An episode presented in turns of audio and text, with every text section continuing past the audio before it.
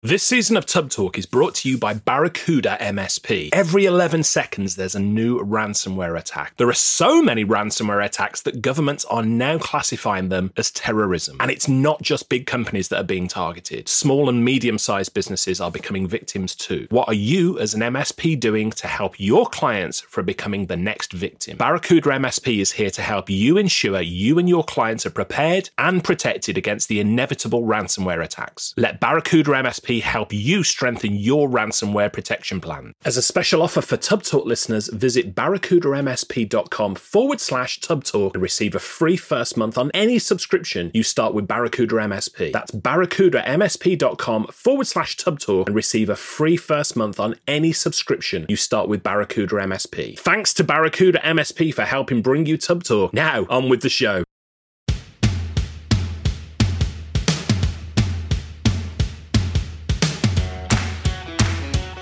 Well, hello there. Richard Tubb here with a very special edition of Tubb Talk, the podcast for IT consultants. Now, using this podcast as a medium, I have done my very best to raise the profile for advancing women in IT. Specifically, we have talked with some incredible women in IT. For instance, if you've not listened, I'd highly recommend episode 62 of Tubb Talk with Tracy Pound, for instance. Just really inspiring and motivating.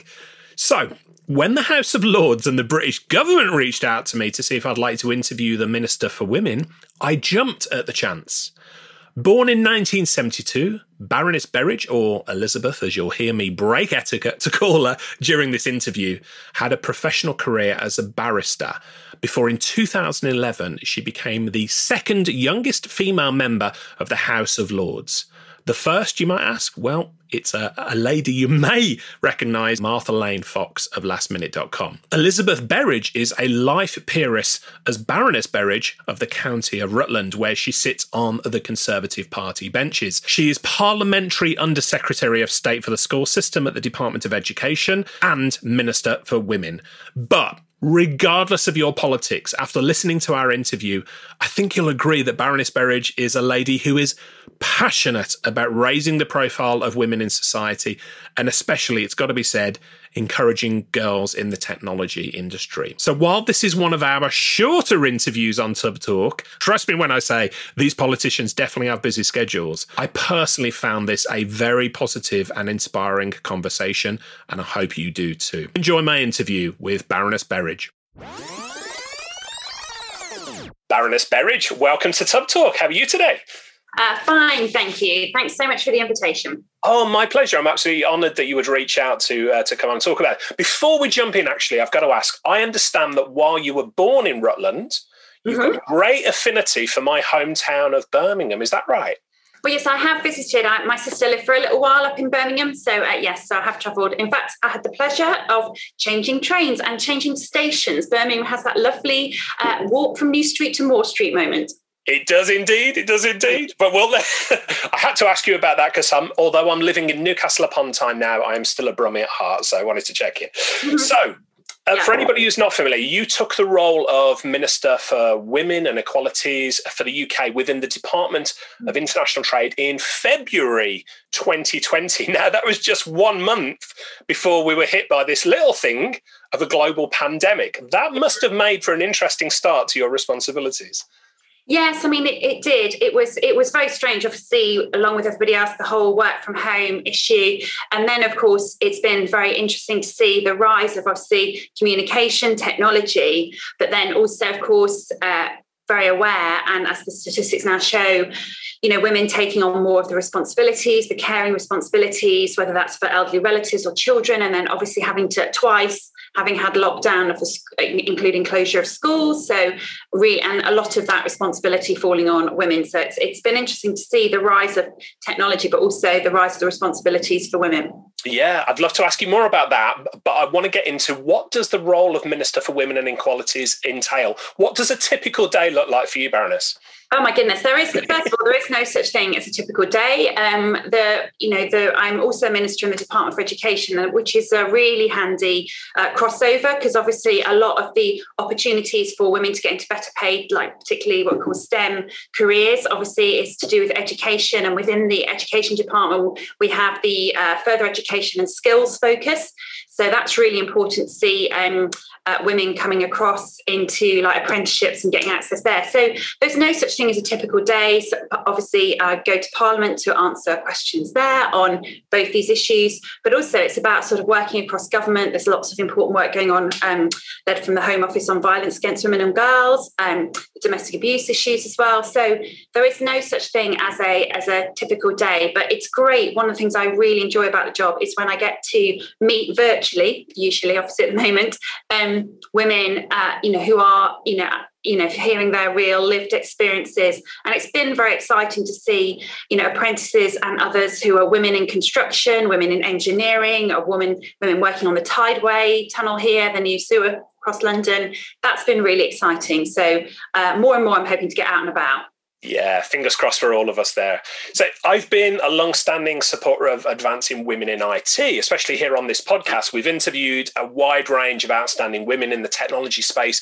I can think of Tracy Pound, Gemma Telford, Melissa Ellis, so many others. Mm. The one thing that all of these guests speak to, Baroness, is that they've succeeded in IT despite it being a male dominated industry. So, for those listening, the, the owners of IT businesses in the UK and indeed worldwide, what advice would you give to employers to allow them to encourage more talented women into the tech industry? Yeah, I mean, we, we know that if women were, you know, entrepreneurs and starting businesses, we'd probably add about 250 billion to the economy. And we do know that actually um, if boards that only have women had some uh, only have uh, don't have any women on had women on that improves the productivity. But what i would also say to employers is think about actually how you can make your uh, your roles more attractive to women entering the workforce that you need that diversity. We need diversity of background and experience as well as gender in our workplaces. But think about the flexibilities that you can offer. We've done quite a bit of research here uh, with um, behavioral insights into companies advertising jobs as flexible working tend to attract more women applicants. So it's about employers thinking, how can I make this job? And at the end of the day, I think I think the pandemic has shown us that for many people working at home and women, for instance, um, who've got, I also think the flexible working works for women who've got disabilities or particular needs, that actually just being able to get the job done within the, the window of say 24 hours whatever rather than oh well you have to be in the office doing that job from this hour to this hour because that flexibility will include more people in the workplace. And I, I think employers should really be looking at all that expertise that's out there um, in women who, if you just made a few changes and a few modifications, you could probably get them into your workforce as well. Yeah, yeah, could not could not agree more with that. Now, I want to rewind a little bit. I want to talk about encouraging young girls into the STEM areas, that's science, technology, engineering, and math. Um, there's a lady you might rem- uh, remember her actually, Elizabeth, uh, Maggie Philbin. Somebody. Oh, um, yeah, many of us. oh, my goodness, that is taking me back. Yeah, I do right. so, for listeners, uh, and Elizabeth and I have got big smiles on our faces now talking about Maggie Philbin, but the, the reason being, uh, Maggie used to um, um, host a television show here in the UK, a famous TV show called Tomorrow's World. Yeah. But the reason I bring uh, Maggie Philbin up is uh, she has done incredible work encouraging girls in the STEM areas, um, you know, helping schools, community groups. So Baroness, for, for the benefit of the moms and dads, especially, and anybody involved with raising children, how can we reduce and perhaps even eliminate mm-hmm. this perception that technology uh, for young people is a boys' subject? Yeah, I, I, I, in some ways, I struggle to know where that comes from because obviously every mm. young person you meet now has got a mobile phone. So why think because you're a user that you wouldn't be involved in actually developing that and doing the programming and the coding uh, that all sits behind that. So I think it is about those role models um, going through. That's why with our um, diversity champions network, we're trying to sort of promote the apprenticeships, particularly uh, for for girls to get involved in. And also, we're really pleased that there's been a, about just under a third increase in girls taking STEM subjects um, at A level. Um, but it is about just seeing that technology it is for everybody and not to believe this kind of, I think, particularly around maths, there's this thing of like, I just can't do maths. And people like where it's a badge of pride. And actually thinking, no, it's not a badge of pride to say I can't do maths. Um, but also, we we have um, at 16 to 19, we've got um, about three uh, maths schools that have opened, specialist sixth form colleges, and there's going to be one per region. And these are for the real specialists in maths, further maths physics, etc. Um, but they have specifically been asked to do outreach to girls. um, to get more girls into into maths that way. So yeah, let's we, we need to just we do really need to debunk this. But I think in, in the same sector, when we look at the pandemic, one of the things that's been encouraging um, has been the high profile nature of women in the development of the vaccine and obviously in NHS roles, when you think, think you know, Kate Bingham and others, um, I don't know if, if, your viewers may have watched, um, there's a BBC Panorama programme about the development of the AstraZeneca vaccine. And it's stunning. You just kind of like, this is women. This is women who have been at the forefront of this. So we need that in technology as well as I think breaking down that barrier in science. If you're a user, why can't you be the person developing it or designing yeah. it? That's a great way to put it. I want to touch on something. So you've alluded to it there, but I saw the news in May that the uh, the Skills and Post nineteen Education Bill was introduced in Parliament. So, what role would you say that apprenticeships and placements have in encouraging young people into a career in technology, or indeed any STEM industry? Yeah, I think one of the things that the, the bill that you're talking about is building on um, the apprenticeships and also the T levels, which are the beginning of the 16 um, uh, post 16 qualification that's to be like A level or T level. And that is about placing the employers at the heart of developing this. So we're c- continuing that in the technical education because also what young people need, all young people need, but they need to know that if I do this level four, level five, which is the gap between sort of A levels and an undergraduate degree, forget those qualifications. It will qualify me to do blank job. And the employer has been involved, so this is like a rubber stamp for them. So we just we do need to get more uh, girls into apprenticeships and get that message out there. It's the earn whilst um, whilst you learn sort of model. Um, I think we are beginning to culturally see that change in the UK, in, in England particularly, of the parity of esteem of doing an apprenticeship and uh, technical qualifications, um, which are a different set of skills often to doing your classic A levels and university. That's a very well understood path. What's not so well understood is the path to either apprenticeships at what we call level three, four, and five, or even degree apprenticeships. And my colleague, um, who who is the minister for this, um, Gillian Keegan, is the only MP, I believe, who's got a degree apprenticeship. So that's what we want to see. But we are beginning to see there's some news reports I saw recently of parents really want to encouraging, beginning to encourage their their kids into go and get apprenticeship, go and get that. That's the way to, to, to do it. Um, so I think we are beginning to see that also. You know, the earn whilst you learn is is really important. And when I first took office here, I have a team of civil servants who work directly with me. One of those, uh, uh, recruit, um, that team that, at that time, had come into the civil service through, an, through being an apprentice. Oh, she, was, she was brilliant. Um, so I had that first-hand experience of like, oh my goodness, she, she was only, she must have only been 22, 23. I was like, oh my goodness, she got all this work experience under her belt from 18 really good, a really positive way of entering um, the workforce. But the whole change as well around the legislation, I think what, what viewers may, your listeners' viewers may have seen is around freeing up the loan entitlement from just being more pegged to a full time three year undergraduate de- degree. So people will, from 2025, um, assuming the legislation goes through, um, we will have a lifelong loan entitlement system where you'll have four years of entitlement and you'll be able to use that over your lifetime and you'll be able to go up and down the, the qualification levels. So, you know, you might set off and do like a level four, level five in one industry. 20 years later, you might want to retrain and you'd still have an entitlement to go and do another level four and level five, but in a different sector. And I think, particularly with tech and how that's developing, and that I know that many of the apprenticeship um, um, standards are developed by tech companies. That's going to help it going. It's always going to be the employers saying, these are the skills we need. This is what the apprenticeship should deliver. This is what these qualifications should deliver. And people have the flexibility um, to come in and out of different um, skill sectors because they'll have this uh, lifelong loan entitlement. Yeah, I love that approach because we don't really have. You're a great example of this. We don't really have one career now, do we? In our lifetime, we do two, three different things. So, yeah. yeah. yeah. And to give people the, and also it's to free up part time learning. And I think for many women, when you think about women in tech, being able to do your study part time and work it around maybe a part time job or work it around family or, or other caring commitments, I hope will be really appealing to many women. Yeah. Now you're very active on Twitter at Baroness EB. We'll include that in the uh, show notes so people can reach out to you as well. But I've recently seen you talking a lot to the hashtag uh, Build Back Better. Mm-hmm. So as we recover from COVID nineteen as a society globally, that is, what what do you think the opportunity for women to build back better looks like?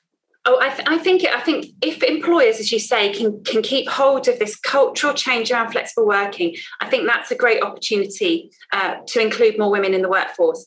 I think we also though we want to. It's what is very important to many women and particularly many young people is this is the net zero agenda and building back better is about building back with you know the green technology. I happen to have the privilege in the Department for Education of being in charge of um, the capital spend of school buildings and looking at how we build new buildings in a way that, that are net zero is really important. So I, th- I think when we look at building back better, I think also as well, people have seen from the pandemic uh, as maybe a different slightly less frantic way of living, mm. which I do hope that with the flexibility in the workplace, um, many women will, will come into um, the workforce um, and and take advantage of that flexible uh, working. But I, and I do hope that they will just, um, yeah, we're doing what we can to help them think about different areas. We're running we're ever developing new trainings. We've got these short 16 week, I think they are boot camps, which are, you know, trying to skill people. And I think it gives them an interview at the end. So there's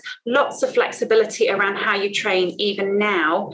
Um, but I think I think the women out there and women in the workplace, it, never forget that actually there are people coming up behind you we all need as well that person who's ahead of you that you think oh my goodness you know at our stage of our career but trying to encourage young people you know i've had such you may have seen on twitter such an inspirational time through a friend met sort of getting alongside a young woman who came to the uk from syria seven years ago as a refugee that kind of thing you know if and, and we can only you know, I think individually you can only do that for like one or two people. But if everybody was doing that for one or two people, we don't have the whole place, you know, covered. So I think just really investing in helping uh, people coming through uh, behind you, she's go- gone into law, is also um, really important. And you get, with all these things, I, I get so much more out of that than I give. Yeah. And for anybody listening to this who wants a shot of inspiration, motivation, please go and check out the Baroness on Twitter and your blog, indeed. I've been catching up on that. So, uh, earlier in your life, I believe you spent time in Trinidad and Tobago and Ghana. I did. I absolutely loved it. so, I know that one of your favorite African proverbs is something I really believe in too. It says, if you want to go fast, go alone, but if you want to go far, go together. How has that proverb impacted you personally during your life? Yeah, I mean, as, as I say, I, have needed the people alongside to give you advice and and um, along the way. You know, when I was my first career was as a barrister, I had absolutely no idea about um, uh, chambers and, and what that is. And if I hadn't have had people to advise me when I got my pupillage office, I, you know, I, I, might have made the the wrong decision. So yeah, we, we you know we we do we all need each other, and you, and it's not just about the encouragement and support. You need people alongside you to tell you when you're getting it wrong. you know because yeah. i think there's many a mistake and a pitfall uh, i've created some of my own there but that i have avoided but just because you know people are prepared to say the hard things to you and the unpleasant things to you um you know and i've, I've had you know that with with people coming behind me you know telling people no i don't think looking at what you're doing. Why are you thinking about being a barrister? You seem to love china. Why don't you be a solicitor and you can you know and that person was like really shocked but i think it was the first person to say have you not considered that that might not be the right route for you? So being you know having people with you yes you can go further but also being open to listen to that constructive criticism along the way I love that feedback. Now, I know your time is very, very uh, short. Thank you for spending some time with us today. As we come to the end of our time together, let me ask you this. We fast forward three years' time. If you and I were to sit and have a conversation again about women and girls in technology, mm-hmm. what would you have hoped has changed? Oh, yeah. I mean, I think women setting up businesses, young people. I mean, I, have met a really inspirational young woman, Grace Fowler, who set up a women's football kit business, and that's fabulous. So seeing young women who started up those businesses, as well as seeing you know more more women in that workplace, um, and also seeing the apprenticeships, you know, seeing more of a parity of esteem and more women in, in, in that role. And also the maths schools seeing at that sort of end of the more academic end of end of the spectrum, seeing more um, young women, and particularly from what we call the left behind areas. Um, yeah, seeing you know um, young women who are you know, for want of a better term, you know, the white working class kind of thing coming through and uh, and taking their place as well. That's I think would be a great inspiration as well. And particularly there are other groups as well who don't push them put, put themselves forward. Um, you know, the Gypsy Roma community have particular issues to do with education. So seeing those groups as well as part of that would be really important. I think it's an exciting time though in technology an exciting time for women getting involved. We are seeing that momentum of it just not being acceptable to have certain views and not being acceptable to, you know, to not include women in your business plan. Yeah. They are your customers after all. Absolutely. Yeah, you've hit the nail on the head there. This has been a really uplifting conversation. Thank you so much for your time today, Very, It's very appreciated. Thank you for your time. Take care.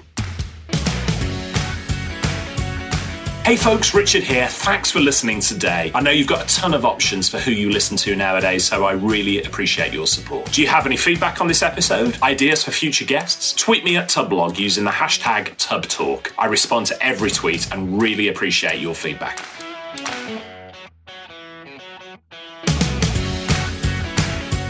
This season of Tubb Talk is brought to you by Barracuda MSP. Every 11 seconds, there's a new ransomware attack. There are so many ransomware attacks, governments are now classifying them as terrorism. You've seen the news oil pipelines, universities, corporations, all paying millions of dollars. It's not just big companies that are being targeted, small and medium sized businesses are becoming victims too. So, what are you as an MSP doing to help your clients from becoming the next statistic? Barracuda MSP is here to help ensure you and your clients are prepared prepared and protected against the inevitable ransomware attack. 1. Attacks start with an innocent looking email that tricks users into revealing usernames and passwords. Barracuda MSP can train your clients on your behalf to recognize an attack and enable you to deploy anti phishing technology. 2. Secure clients' web applications. File sharing services, web forms, and e commerce sites often have weak points hackers are looking for. If hackers get into these applications, they go after business data. Protect access to these applications so hackers can't get onto your client's network. Three, backup is a must. Today's solutions make it simple and fast to protect archives and backup or restore an up to date copy of an entire server or an individual file. Let Barracuda MSP help you strengthen your ransomware protection plans. As a special offer for TubbTalk listeners, visit barracudamsp.com forward slash TubbTalk and receive a free first month on any subscription you start with Barracuda MSP. That's barracudamsp.com forward slash TubbTalk and receive a free first month on any subscription you start with Barracuda MSP.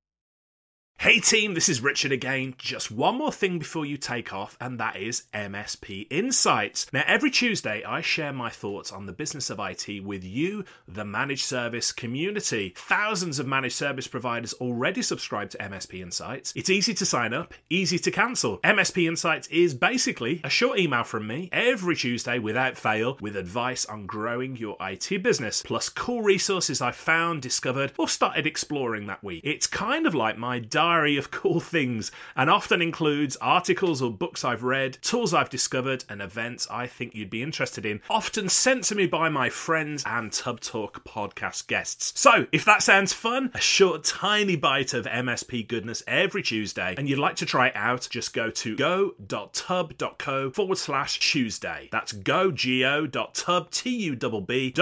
forward slash Tuesday. Drop in your email and you'll get the very next one. Thanks for listening.